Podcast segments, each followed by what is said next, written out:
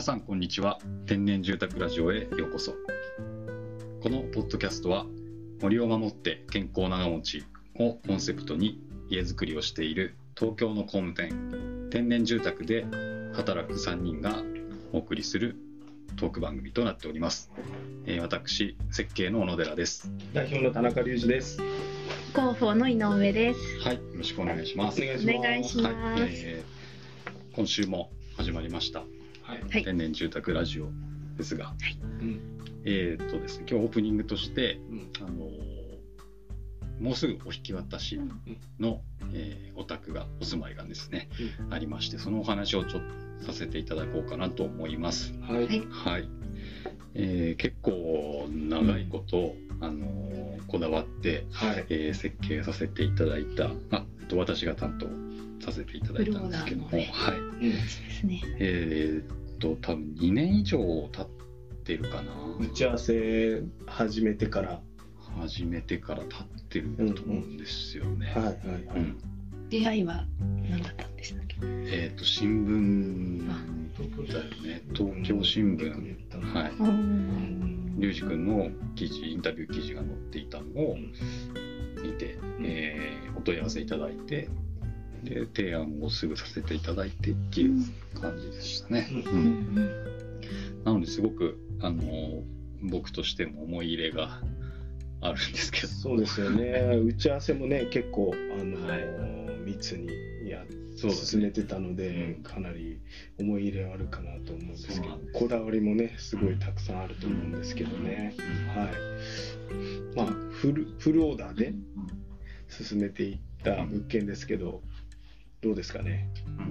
うん。見見どころというか見学会うん。で、うん。あの6月4日にありますけど、はい。見どころとかはありますか、見どころは、えーたくさんあるかなと思うんだけど、うん。なんか和室をうん。う作っんていて、あー。でかなりこだわったんですよね、うん。その、まあ、床の間が、えー和室にはついていてうん。でその床柱、えー柱床柱っていう柱を床の間にうん。うんあの置くんですけども、その柱をどういう木にしようかとかっていう話が、まあ、設計段階ではやっぱりなかなか、うんうん決めきれないなんて言うんだろうな、まあ決められるんですけど、うんそのじゃあその思いイメージした通りのものが、あのちゃんとあるかどうかっうんていうと難しかったりして、うんであの実際ねその新木場に行ってうん。あのお客様と行って。うん。えーこれがいいということであの拳の木を、えー丸太ですね、を選んでいただいて、うん。まあ、皮付きのもうんの本当、あの生えその森に生えてるよううんうん。な形ではいはいあのその表情を生かした、ん。えー床の間になっていたりですね、うんで床の間の地板、まあ、床板とか言いますけど、は、えー杉の大木の一枚板で、うんまあ、相当ありますね。えーっと奥行き70センチはあるんじゃないかな。すごいっすよね。そうす1る枚と継ぎ目がない1枚板で、うん相当立派な杉の木だったんだろうなと思うんですが、樹齢でいうといやどれぐらいなんでしょうね。うんどれぐらいなんだろう。780年ぐらい経ってそうなね。ねうんすごいでっうんきい木だったんでしょうね。と惚れ惚れするようなあの木目で美しい木ですね。うん。でそれもあの大工さんのね紹介で、えーあの決めさせてもらったりとか、うんうんあと大きいに1.5メーター1.6メーターぐらいかなの、えー幅の、うん。うんえー大きい1枚の引き戸を、うんうんうん。あのまあ、サッシアルミサッシをつけるんじゃなくて、うん。えー木製で作ったヒノキのあの外部建具をですね、はいはいはい。入れたりですね、うん。うん、障子がもその大きさだったうんうり、ん。襖だったりとかね、でその向こうには濡れ縁側が広がっていたりとかして、なんかすごいあの庭もあるし、ん。気持ちいいだろうなっていう空間になりましたね。うん。そこは。ね。木いろんな種類の木も使ってますよね。次がメインなんですけど、うんえーヒノキとか、えー栗タモ、うん。えー桜とか、うんまあ欅の棚もあったかな、うん。うん、うん、そうですね、うん。そんないろんな木を使ってるっていうのもね、うん。あの特徴かなとうん思います。はい、和風ですか？和風ですね、まあ、いわゆる、まあ、和風住宅っていう感じで、うん。あの瓦屋根で、うん。そうね、あの外観的にもうん。なんかそういう、うん、日本的なうん。あの瓦瓦屋根と、えー外ん壁塗り壁を使ったりあとヒノキも使ってますね外壁にね。だからちょっとそういう和風住宅になったなとうん思いますね。オリジナルでデザインしたああオリジナルでデザインした鬼瓦ね、うん。あのあのてっぺんにうん。鎮座しておりますうね、ん。はい。小野寺さんがうん、こうデザインしたんですもんそうね。あれも感動的だったなと思うんですけど。あの本当に漫画を描いてうん。で瓦屋さんに送ってうん。そしたら本当にそれ通りのものを作っていただいて、うん。うん、鬼師っていうんですね。かあの鬼瓦を。鬼師はい、作る人。職人さんですね。だからその再現度っていうんですかね。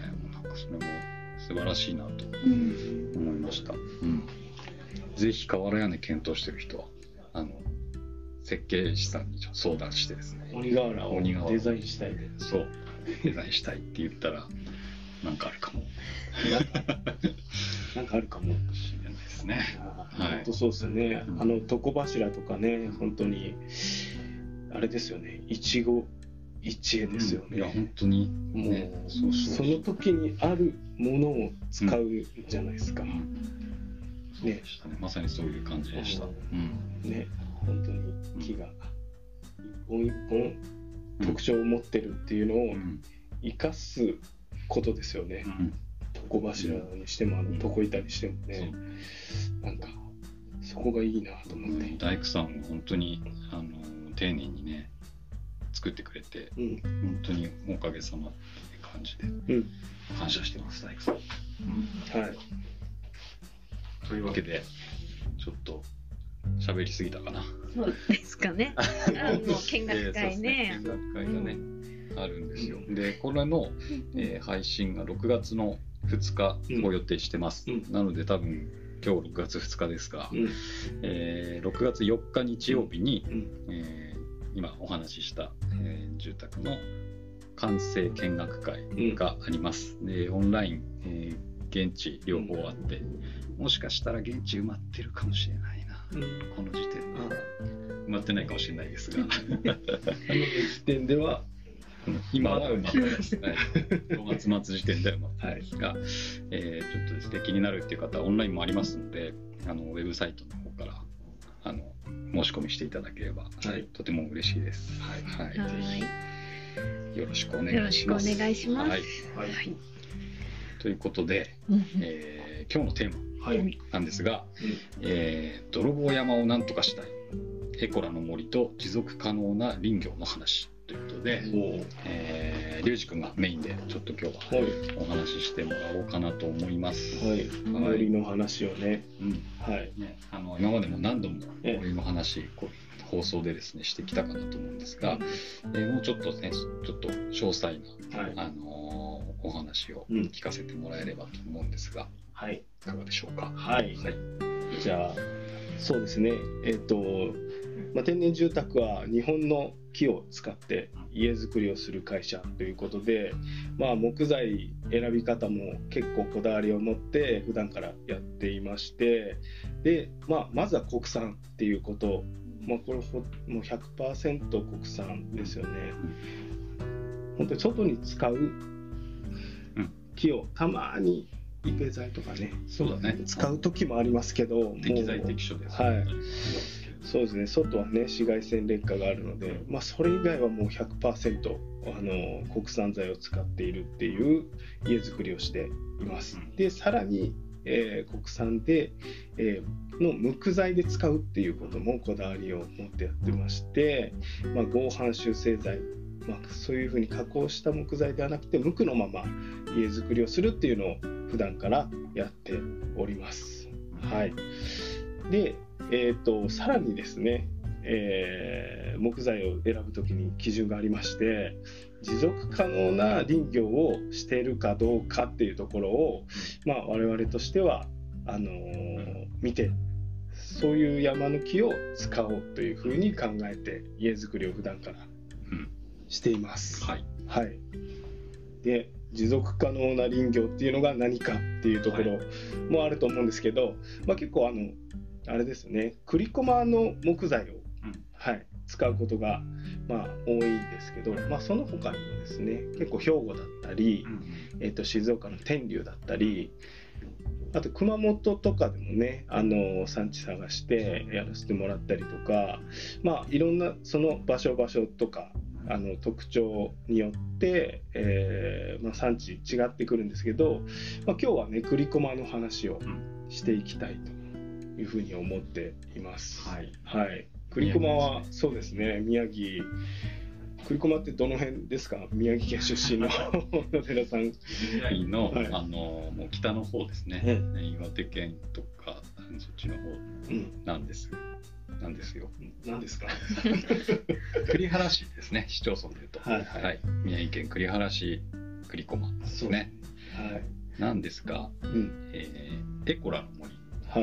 で今日お話しするはい。森は、えっ、と大崎市かな、あうん、なのでもうちょっと、えー下にあはい。南の方にえー山形の方に行く感じはい 地図がねですね。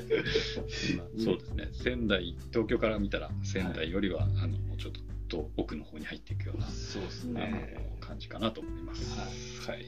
ねあのあゆみちゃんも小野寺さんもうん何回も行ってますよね栗駒うん。出ますね。もう10年以上ね。うんうん半年に1回ぐらい行って行ってましたもんねはい。あのコロナの前はね。伐採とうん。皮むき間伐にはい、しに行ってましたね。まあ、なので我々としては、まあ、第2の故郷うん。と言っても、過言でもないですね。そう思ってます。そういう うん。で栗駒はですね、うんうん。あれ栗駒の木材っていうと栗駒山ですかって聞かれることがよくあるんですけど。申し訳ないですが、栗駒山ではないんですよね。いはい、栗駒山有名ですね。なん。かなんです。うん、栗駒山はなんだっけ？岩手と秋田と宮城。そうだね。またがる山。うん。なのか。な、多分ね。でも、あの、ゴールデンウィークに帰省しましたけど、うん。もう綺麗に見えてましたね、栗駒山。あそうなんですね。見えるんだうん。あのいいですね。ね、栗駒の駒って、あの、馬、はい馬編に、うん。なんていうのあれ、く、うん。く、く。くだよね。あの俳句の句はい。将棋の駒ですね。で、書くんですけど、本当あの、駒型って言って、馬の形がこう、雪がこうって、へー。ね、残り方が馬の形してるんですよ。馬の形、うん。へそうそうえ。本当に綺麗に検索したら出てくる。本当ですか、うん。そうなんだ。初めて知りました。栗駒山。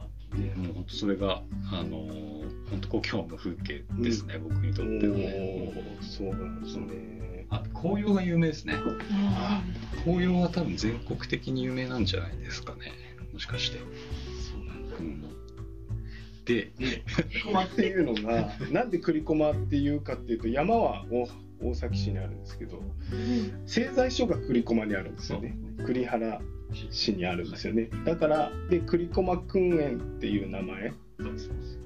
なので栗駒ってこう総称として言っちゃってるんですけど、まあ、これからも多分栗駒って言う言うと思いますけど界隈の総称して栗総駒。と称して栗駒と呼びながらやりたいなと思うんですけども。はい。はい。でえっ、と我々がですねよく行っている山っていうのはその大原市大崎市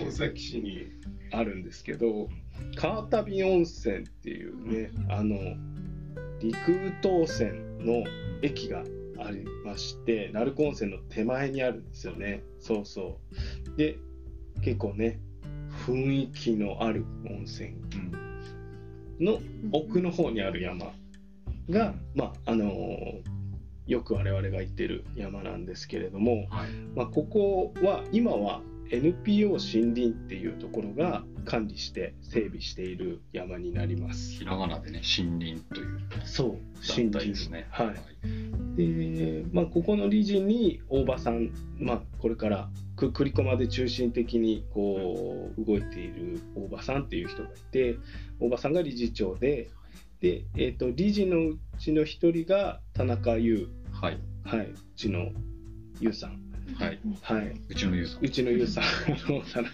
えっと、取締役でもあり、ーはい。はい、私の父親でもある優さんが、えー理事にもなっている。うん。はい、ですけどはい。でその森林さんが、えー、とそこを整備をしています。はい。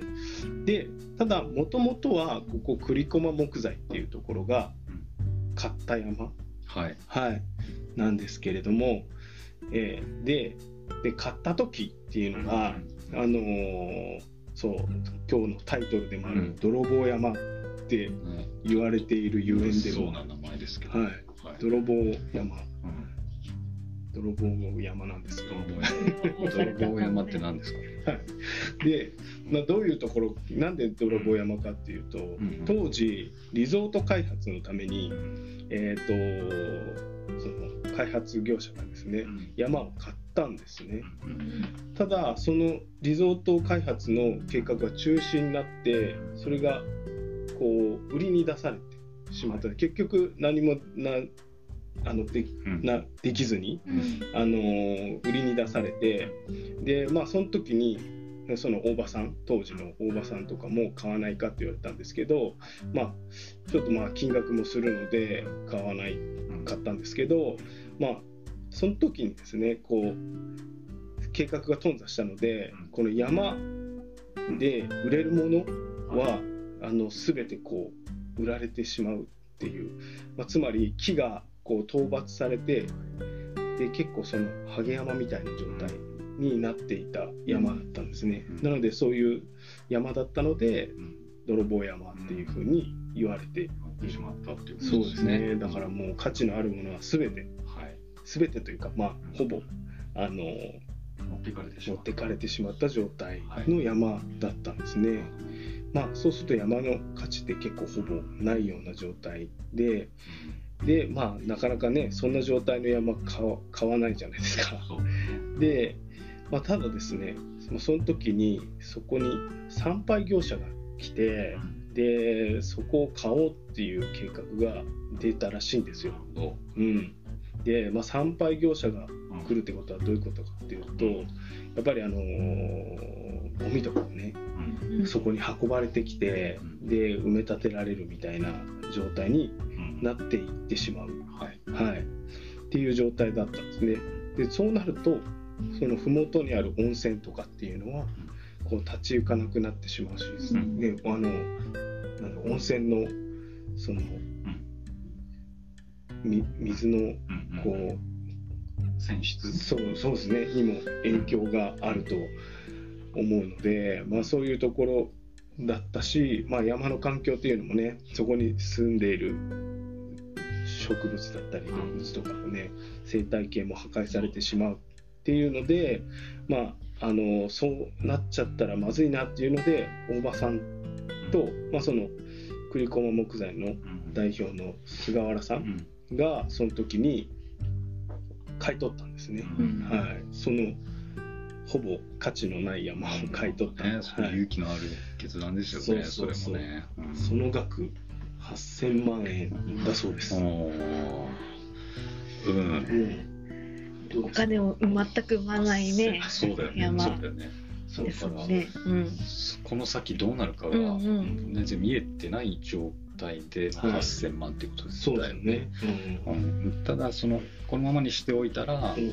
えー心ない人たちがもしかしたら、うん。あのーもうより悪くしてしまうかもしれない、うん。ね、でで。温泉もねなんかあの、うどうなるか分かんないっていう状態になってしまうっていうので、うんそういうそれを防ぐためにというか、あの買ったんですよね。はい、でまあそこが今あの我々が少しずつですけど我々というかまあ大場さんがねあの少しずつだけどこう整備していってちゃんと、まあ、価値のある山にしていこうっていう、で環境のいい山にしていこうっていうふうにしているところなんですね。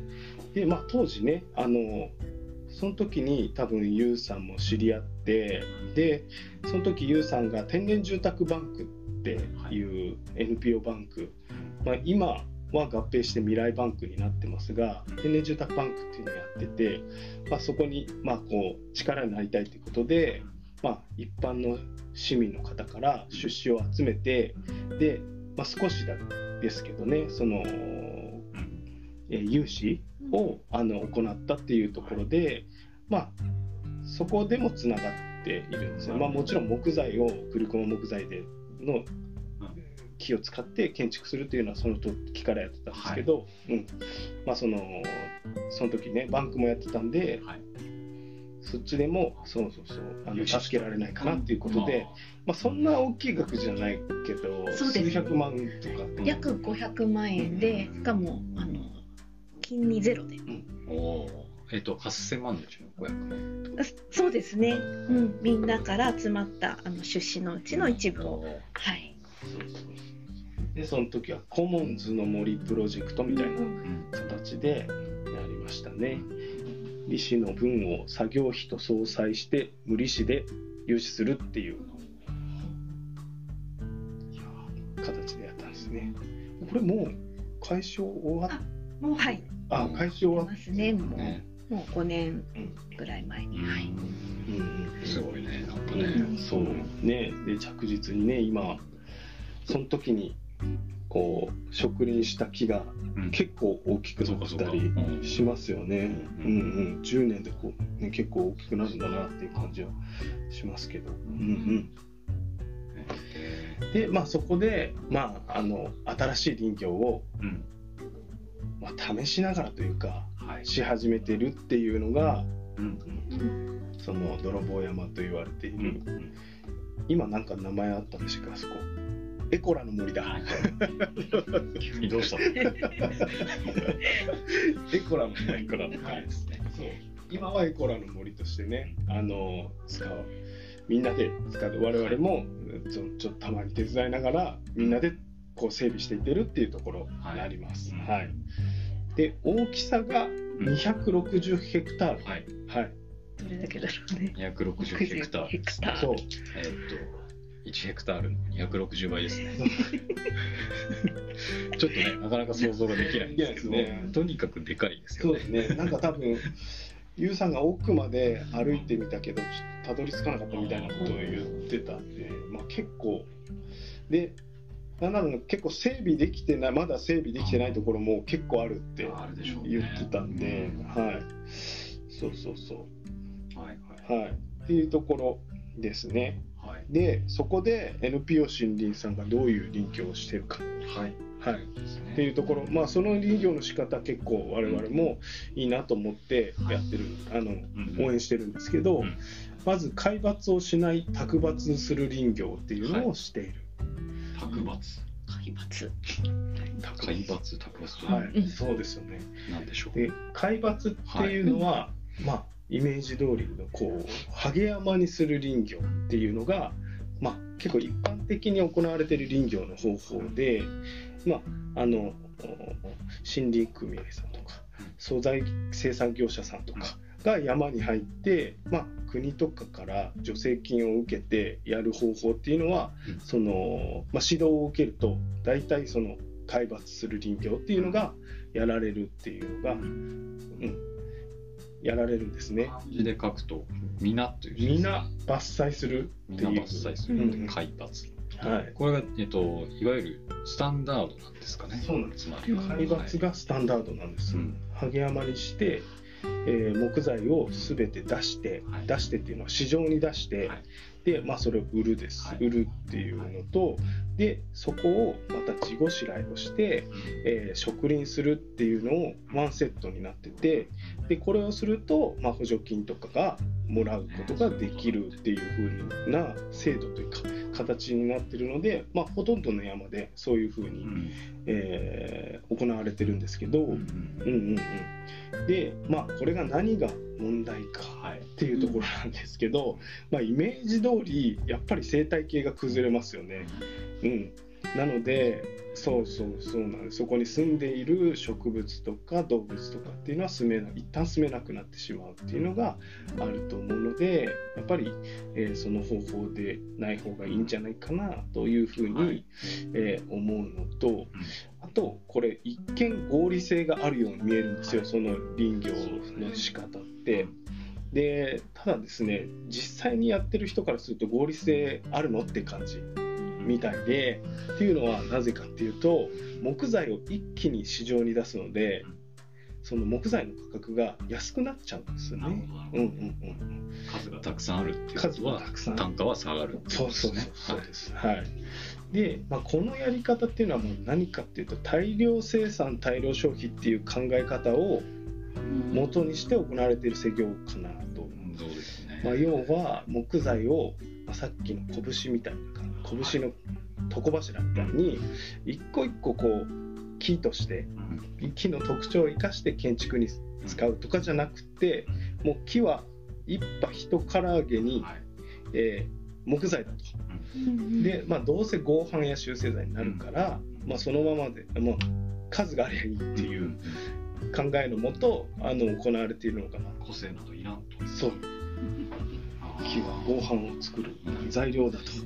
とにかく数を出せということですよね。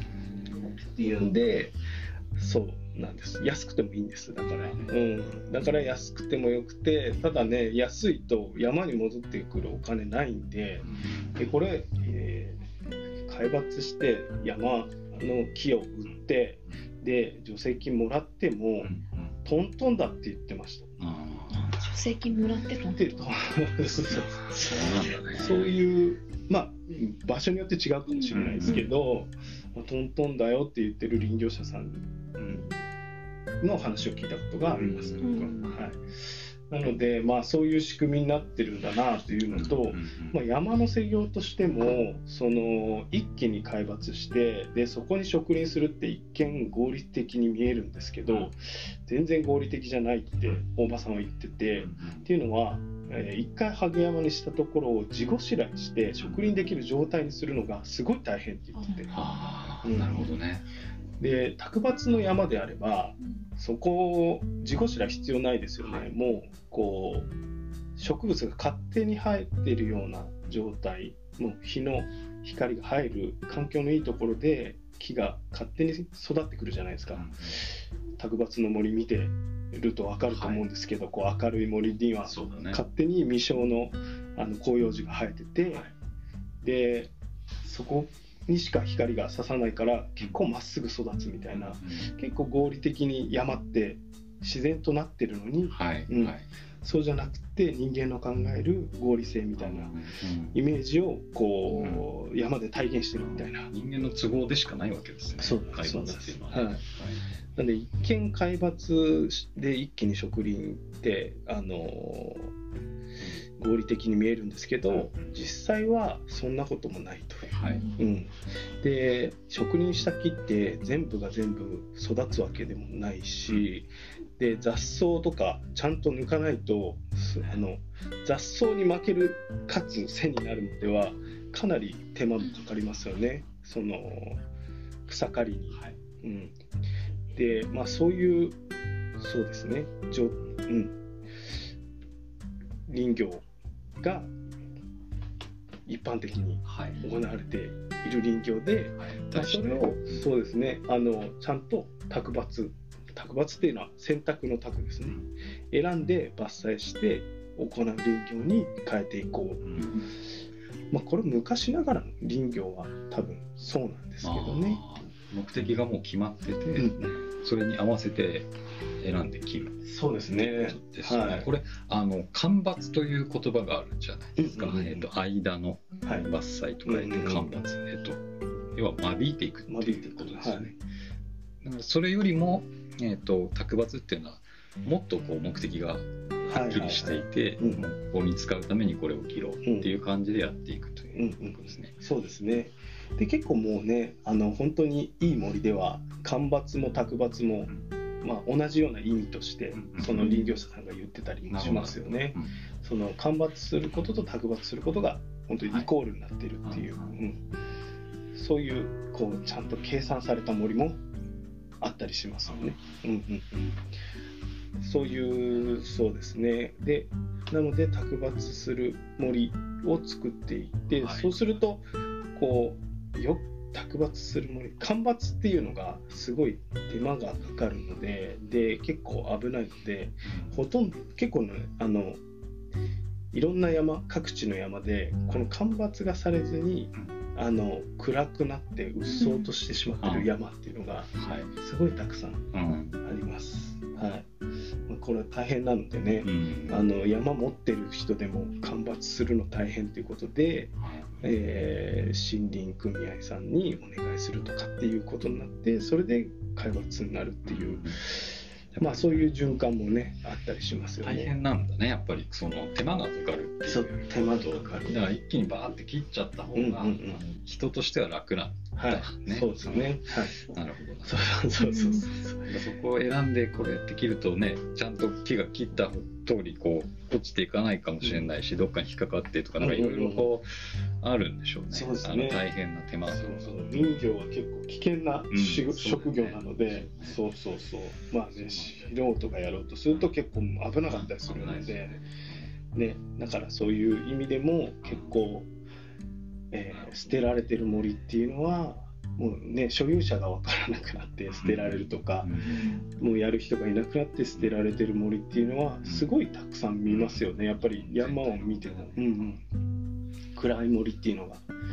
でまあちゃんと間伐してあげられるとその森がうん。こう綺麗なこう明るい森になって。軽い森ね。いい森ですね。はい。うん。で、えー、と日が差してはい。土に日が差してでちゃんと草が生えてくる。うん。で雨が直接土に当たらないのでこうやっぱり葉っぱが生えてるのでうん。その地面の土を流さないとか、まあ、そういういい効果がうん。やっぱり卓伐の森ではあるのでやっうんぱりその明るい森になるし植物の多様性とかも出てくるしその後から生えてきた木もちゃんと成長してうん。いけるような環境がそこにはあるっていう。これだからあのー土砂災害とかにもつながってくる話なんだよね。そうですよね、ん。で見る人が見ると結構土砂災害が起きたこの土がバーって流れてるところの横の森を見るらしいんですよね。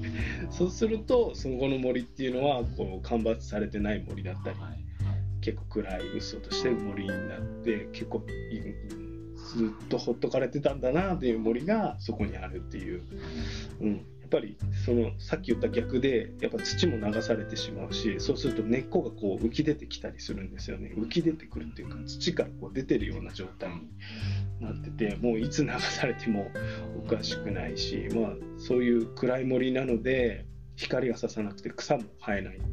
ね、草のとか木がちょっとずつでも生えてくれば土をこうこうしっかりホールドして、うんね、流さないようにしてくれるのにそういう風にもならないっていうのが、まあ、森の中で行な起こってることうんではありますよね。ねうん。うんそういうところにも影響があるっていうのね、あとまあ海とかにもね影響、海川にも影響があるでしょうし。そうですよね森は海の恋人ですからね。お。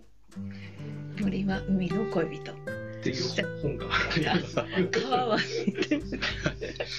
ねそれぐらいうんその、つながってうんあのつながってるとですね、うん全部がね。うん、そうなんです。つながってるんですよね。そうそうそうそう。はい。でこれが、えー、と卓抜の林業とそういうことで、卓抜する林業。うん大きな特徴の一つですね。そうですね。まあしっかり整備しながら木材を出してるっていうことなんですけどね。はいはい。で、まあそうですね。まあそうすると、まああのー木をね、さっき小野田さん言ってくれたみたいに、これは梁に使う、あの木だよとか。柱にする木だよっていうのを分かりながらこう切ったりするっていうことができるっていうのはすごくね、木も嬉しいだろうね。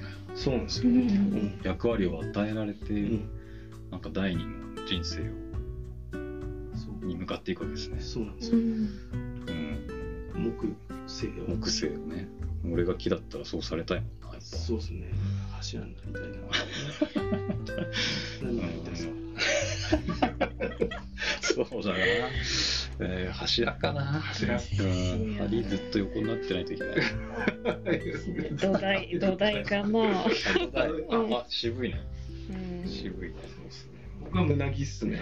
うわ、めっちゃ目立ちたい。めっちゃ目立とうとしてるじゃん。そういう性格だなだったら面白いね木材のね構造材占い。構造性だね。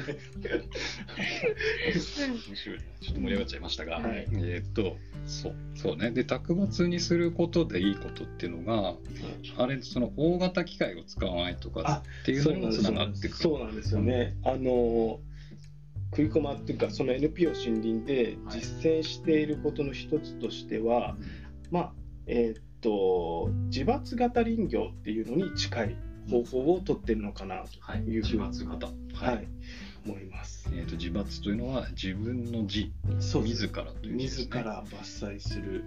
自伐林業っていうのがもともとありまして、はい。でこれが例えば四国のあの林業者さんとかが実践していて、さっきみたいに開伐する林業じゃなくてあの卓伐する林業で実際に生計を立てている。でちゃんといい木材を出してで生計が成り立っているっていう林業者さんがあってでそこがどうやってやってるかっていうとそこの方は自分の山を、えー自分の山をそういうふうにこうちゃんと卓伐する林業で成り立たせてるんですね。で、まあ、その人がやっている林業の形がいいだろうっていうことで,、でこれを広めようとしていたいる方が、えー、と自伐型林業っていう形で、まあ、自分の山じゃなくても自分の山のように、えーこういう施業をしたらいいんじゃないってことで結構広めてくれてる人がいます。うん。うん、でまあその方法っていうのがすごいごあのいいなと思うので、えーとまあ、大場さんもねそれに近い形ではい。今はやってるっていうのがありますね。はい。で従来の普通のあの林業っていうのはまず、えーもし小野寺さんがうん林業を始めたいってなったら、うん。大型林業機械っていうのを買わされます買わされるうわ。1億円です1億円。はいそれはきついっすよね。1億円はい1億、まず、まずですか？はいまずまず1億円で買ってください。うわ、はい。怖いな、村木さん。いや、すごい初期投資です1ね。億円、そうなんです。で、その借金返さないといけないんですよ。あなんか問題ありそうですよね。はいここには。で、林林道を通さないと木出せないんで、はい幅が7メーターの林道を通します。普通の林業。はい。うんで、その時にもう結構木いっぱい倒します。うんはい。なるほどね。うん。っていう林業の方法が。うん、で、あと、ね、そのじお大規模林業機械をうんあの動かすのに、はいあの燃料も高いです。はい、かかりますよ、これも。はやりたくなくなっちゃいますよね。い、そう。だから、それを返すためにはうん、こう必死に、まあ、なんていうか。大型林業機械を動かして、えーいっぱい木材を出してっていう開発して、開発して賞金もらってといそう話になってそういくんだ話ね。になっていくんです。うんっていうの方法じゃなくて、うん伐型林業っていうのは初期投資すごい少なくて済みます。はい。えっ、とユンボと軽河川と軽トラ、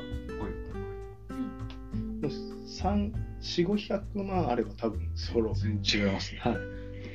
四五百四五万。百万あれば多分揃うと思います。20分の1じゃないですか。はい。あと山主さんとつながってればうん多分できると思うんですけど。なんでそんな、要は小さい機械っていう。そうなんですよ。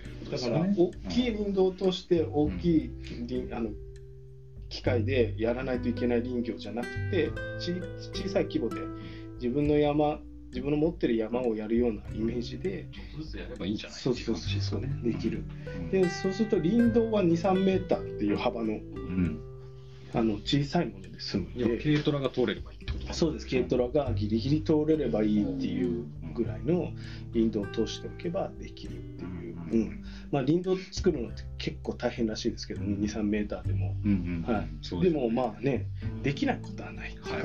あの手掘りで手掘りは無理か、まあね時間はかかるでしょうけ時ど、ね、間はかかるでしょうけど、まあでもね借金返さなくてはいいのでなるほど1億円のね、うん。うん、なのでまあそれそういうまあなんていうかリスクも少なく始められる林業っていうのが、えー自伐型林業でまあやっぱりそれは卓抜する林業ではあるので、うんそのやっぱりさっき言ったみたいに柱に使うよとか梁に使うよとかっていうので選んで出すとかあとは、えーバイオマス燃料に使うとかっていう方法で、まあ、それをこううまくね組み合わせてうん。その自伐林業をこう発展させようとしている地域とかっていうのはもあったりします。はい。はい、でそれに対してこう市とか県が助成金出して、まあ、そのバイオマス発電所と一緒に、うん。そういう持続可能なモデルみたいのを作ったうん。地域とかもあったりするんですけど、うん。なる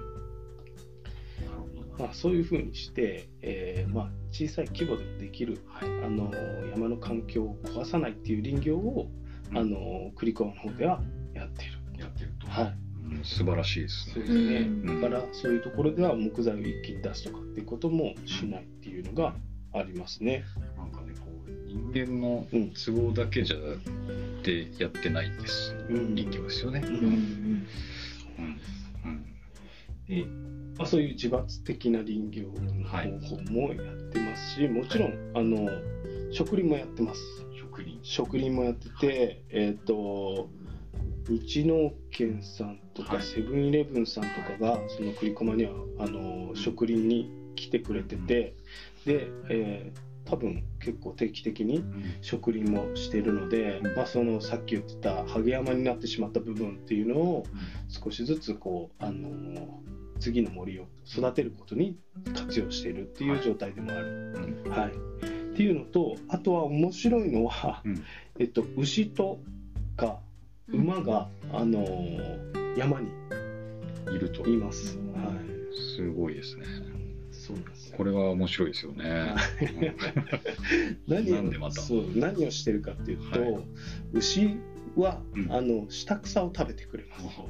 はい、でさっきの間伐と同じぐらい山の作業で大変なのが下草刈りなんですね。はい。夏の間は1回だけ刈っただけじゃ多分、うん、で2回3回と、あのー同じとこ刈らないといけないしかもとんでもない大きさですから、ね。そうそうそうそう、ね、自宅のねお庭のうん。草取りもう相当大変だっていう経験ある方ねたくさんいると思いますけど、うん。それだねあのレベルが さらにさらに上を行くというそうなんですよ。ね。その下が草刈りを牛がやってくれる。うん。うん。牛はこの下草を食べてくれるんですね、だから牛としてはうん。仕事じゃないですよね。そう。れ。食べたくて。はい。食べるんですもんね。そうそうそうそう。ん。まあ、そういうね牛が食べてくれるので牛を多い時は4 4 5頭ぐらいいましたかね。うん。今何というのか分かんないですけどなんかあの話し飼いにされてるんですよ。いる。って言って言っても会えない時もありますから見かけると嬉しいよね。結構近づいてくると怖いですけどね。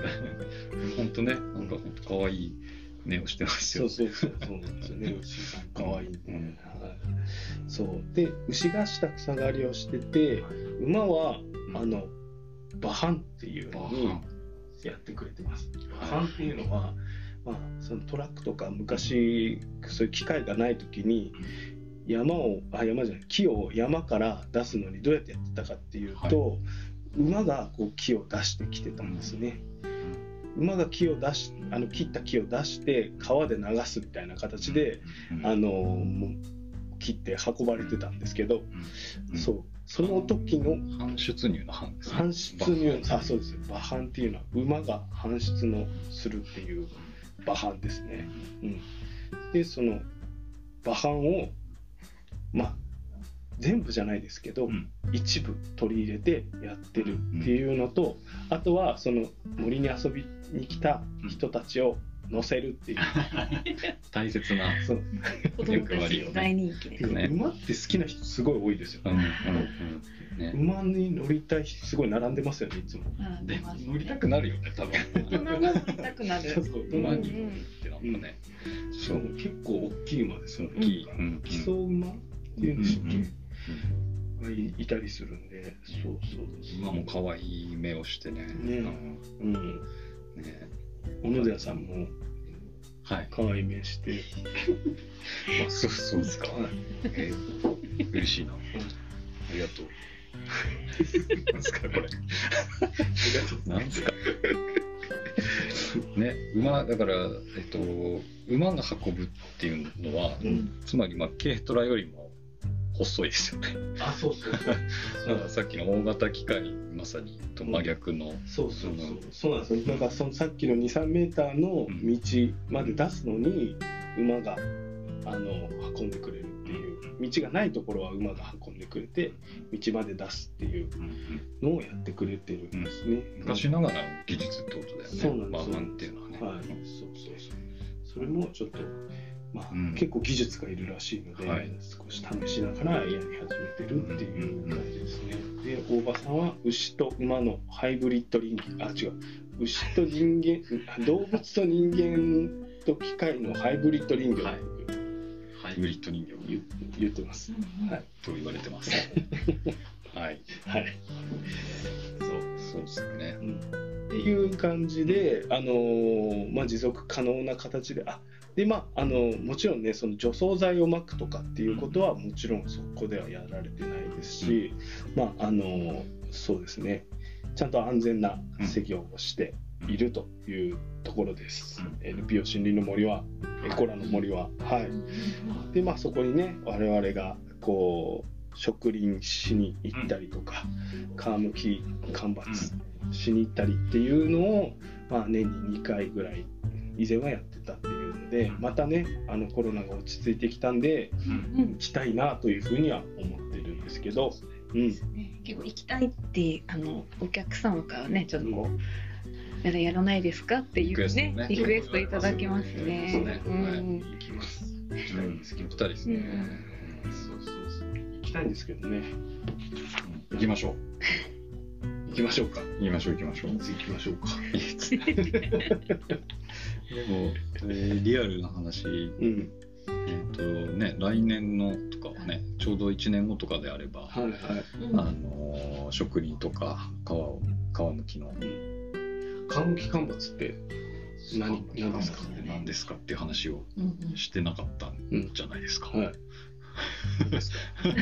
皮はあの杉の木をね、あのえっ、とそこに生えている杉の木立ち木の状態で、えー、と表面の皮をペリペリペリってこう剥いていくそれを作業をするんですけど、まあ、そうすることで、えー、と水分をこう木が吸わなくなるんですかね。えーでその状態で木を切ると、えーその切った時には木のが軽くなっていると。で、えー軽いので、えー井上さんも一人で持てるみたいな写真が 有名な写真がありましたけど。軽いのでつまりそのそこにもあれかな大型機械を使わなくて済むっていう話が通じるのかな。はいはいはい。うん。うんだからちょっと合理的な方法ですよね。そうですね。木は伐採した時は含水率が200%とかあってねびしょびしょなんですよねだからこそ乾燥してあの建築とかに使うようになるんですけどそのか皮むきをするとある程度乾燥した状態になってくれるので、うん。うんうん、あの運びやすいっていう特徴があったりあと楽しいからみんなが林業にこう興味を持てるっていう特徴があるので、まあ、それをねやりに行ってるはい。感じですね。はい、うん、それができれば、ね、1年後とか今ちょうど時期なのでそうですね。うんできたら。子供もできるからうん。ねあの楽しいですし、ね山に入ってるだけで気持ちいいんで、うん。うん、行きたいですね。はい、またはい決まったらねお知らせしたいと思いますが。はい。はい。以上ですか？はい、とりあえずはい。今回はこれぐらいに。はい。はい。ありがとうございます、はいちょっとねあの長くなっちゃいましたが、はい。あのそまあ、それだけ本当なんだろうこうこだわりがあって、えーなんか一つ一つにちゃんとこう向き合って、うん。えーなんか頭をこう悩ませて考えて、うん。やってるんだなっていううん。印象ですね。うん。うん。うん。うんどうですか井上さんは？うん。大場さんの活動。活動あの年に1回かな、2回ぐらいこう大場さんにうん。オンラインセミナーでね、あはい。の話していただく機会があるんですけども、うん。本当にあの林業って、ま、今のお話全部すごいんですけど、うん。その自分のやっていることの、まうん。せ成果というか、うん。が本当にもう自分が生きてる時には見られないあか、まあ、あのっていう話を聞いてそれでもこう目の前のうん。あのその向き合ってやってるっていうのがめちゃくちゃかっこいいなって思いながら思ってますね。大場さんはその今は結構杉とかヒノキが中心の森ですけど、ん。あの新興金光林っていうのを、あの綺麗な新興金光林っていうのを目指して森づくりをしているっていうふうに言ってるので、まあそのね姿を見れるのは大場さんのうん。孫。孫。ね。孫。新興金光林、うん。えーなかなかあの言いにくい言葉ですが、えー、と新葉樹と広葉樹が混交している、えー森ということでね。林ということですね。はい。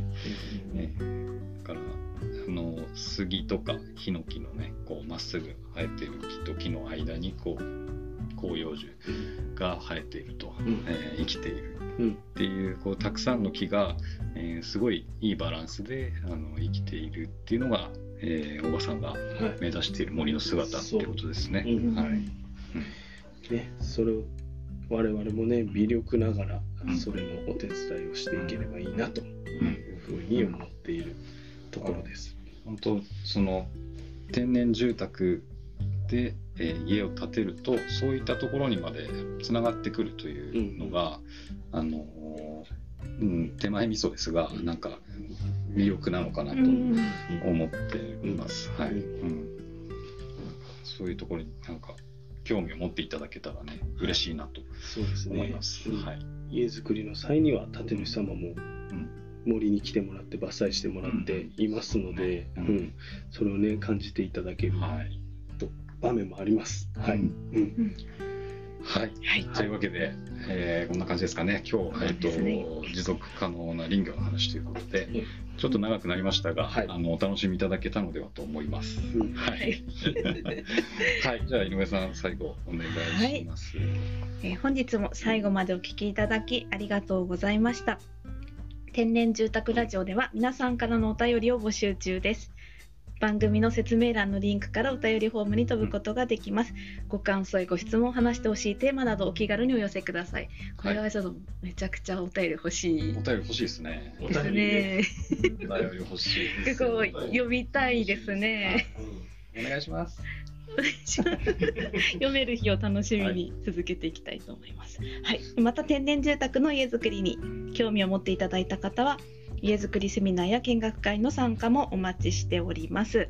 え6月4日日曜日、えー完成見学会葛飾区で開催しますので、ぜひあの興味持っていただきましたらあのご参加いただけると嬉しいです。はい、はいえー次回の天然住宅ラジオは、え1週間後ですね金曜日の夜6時を予定しております。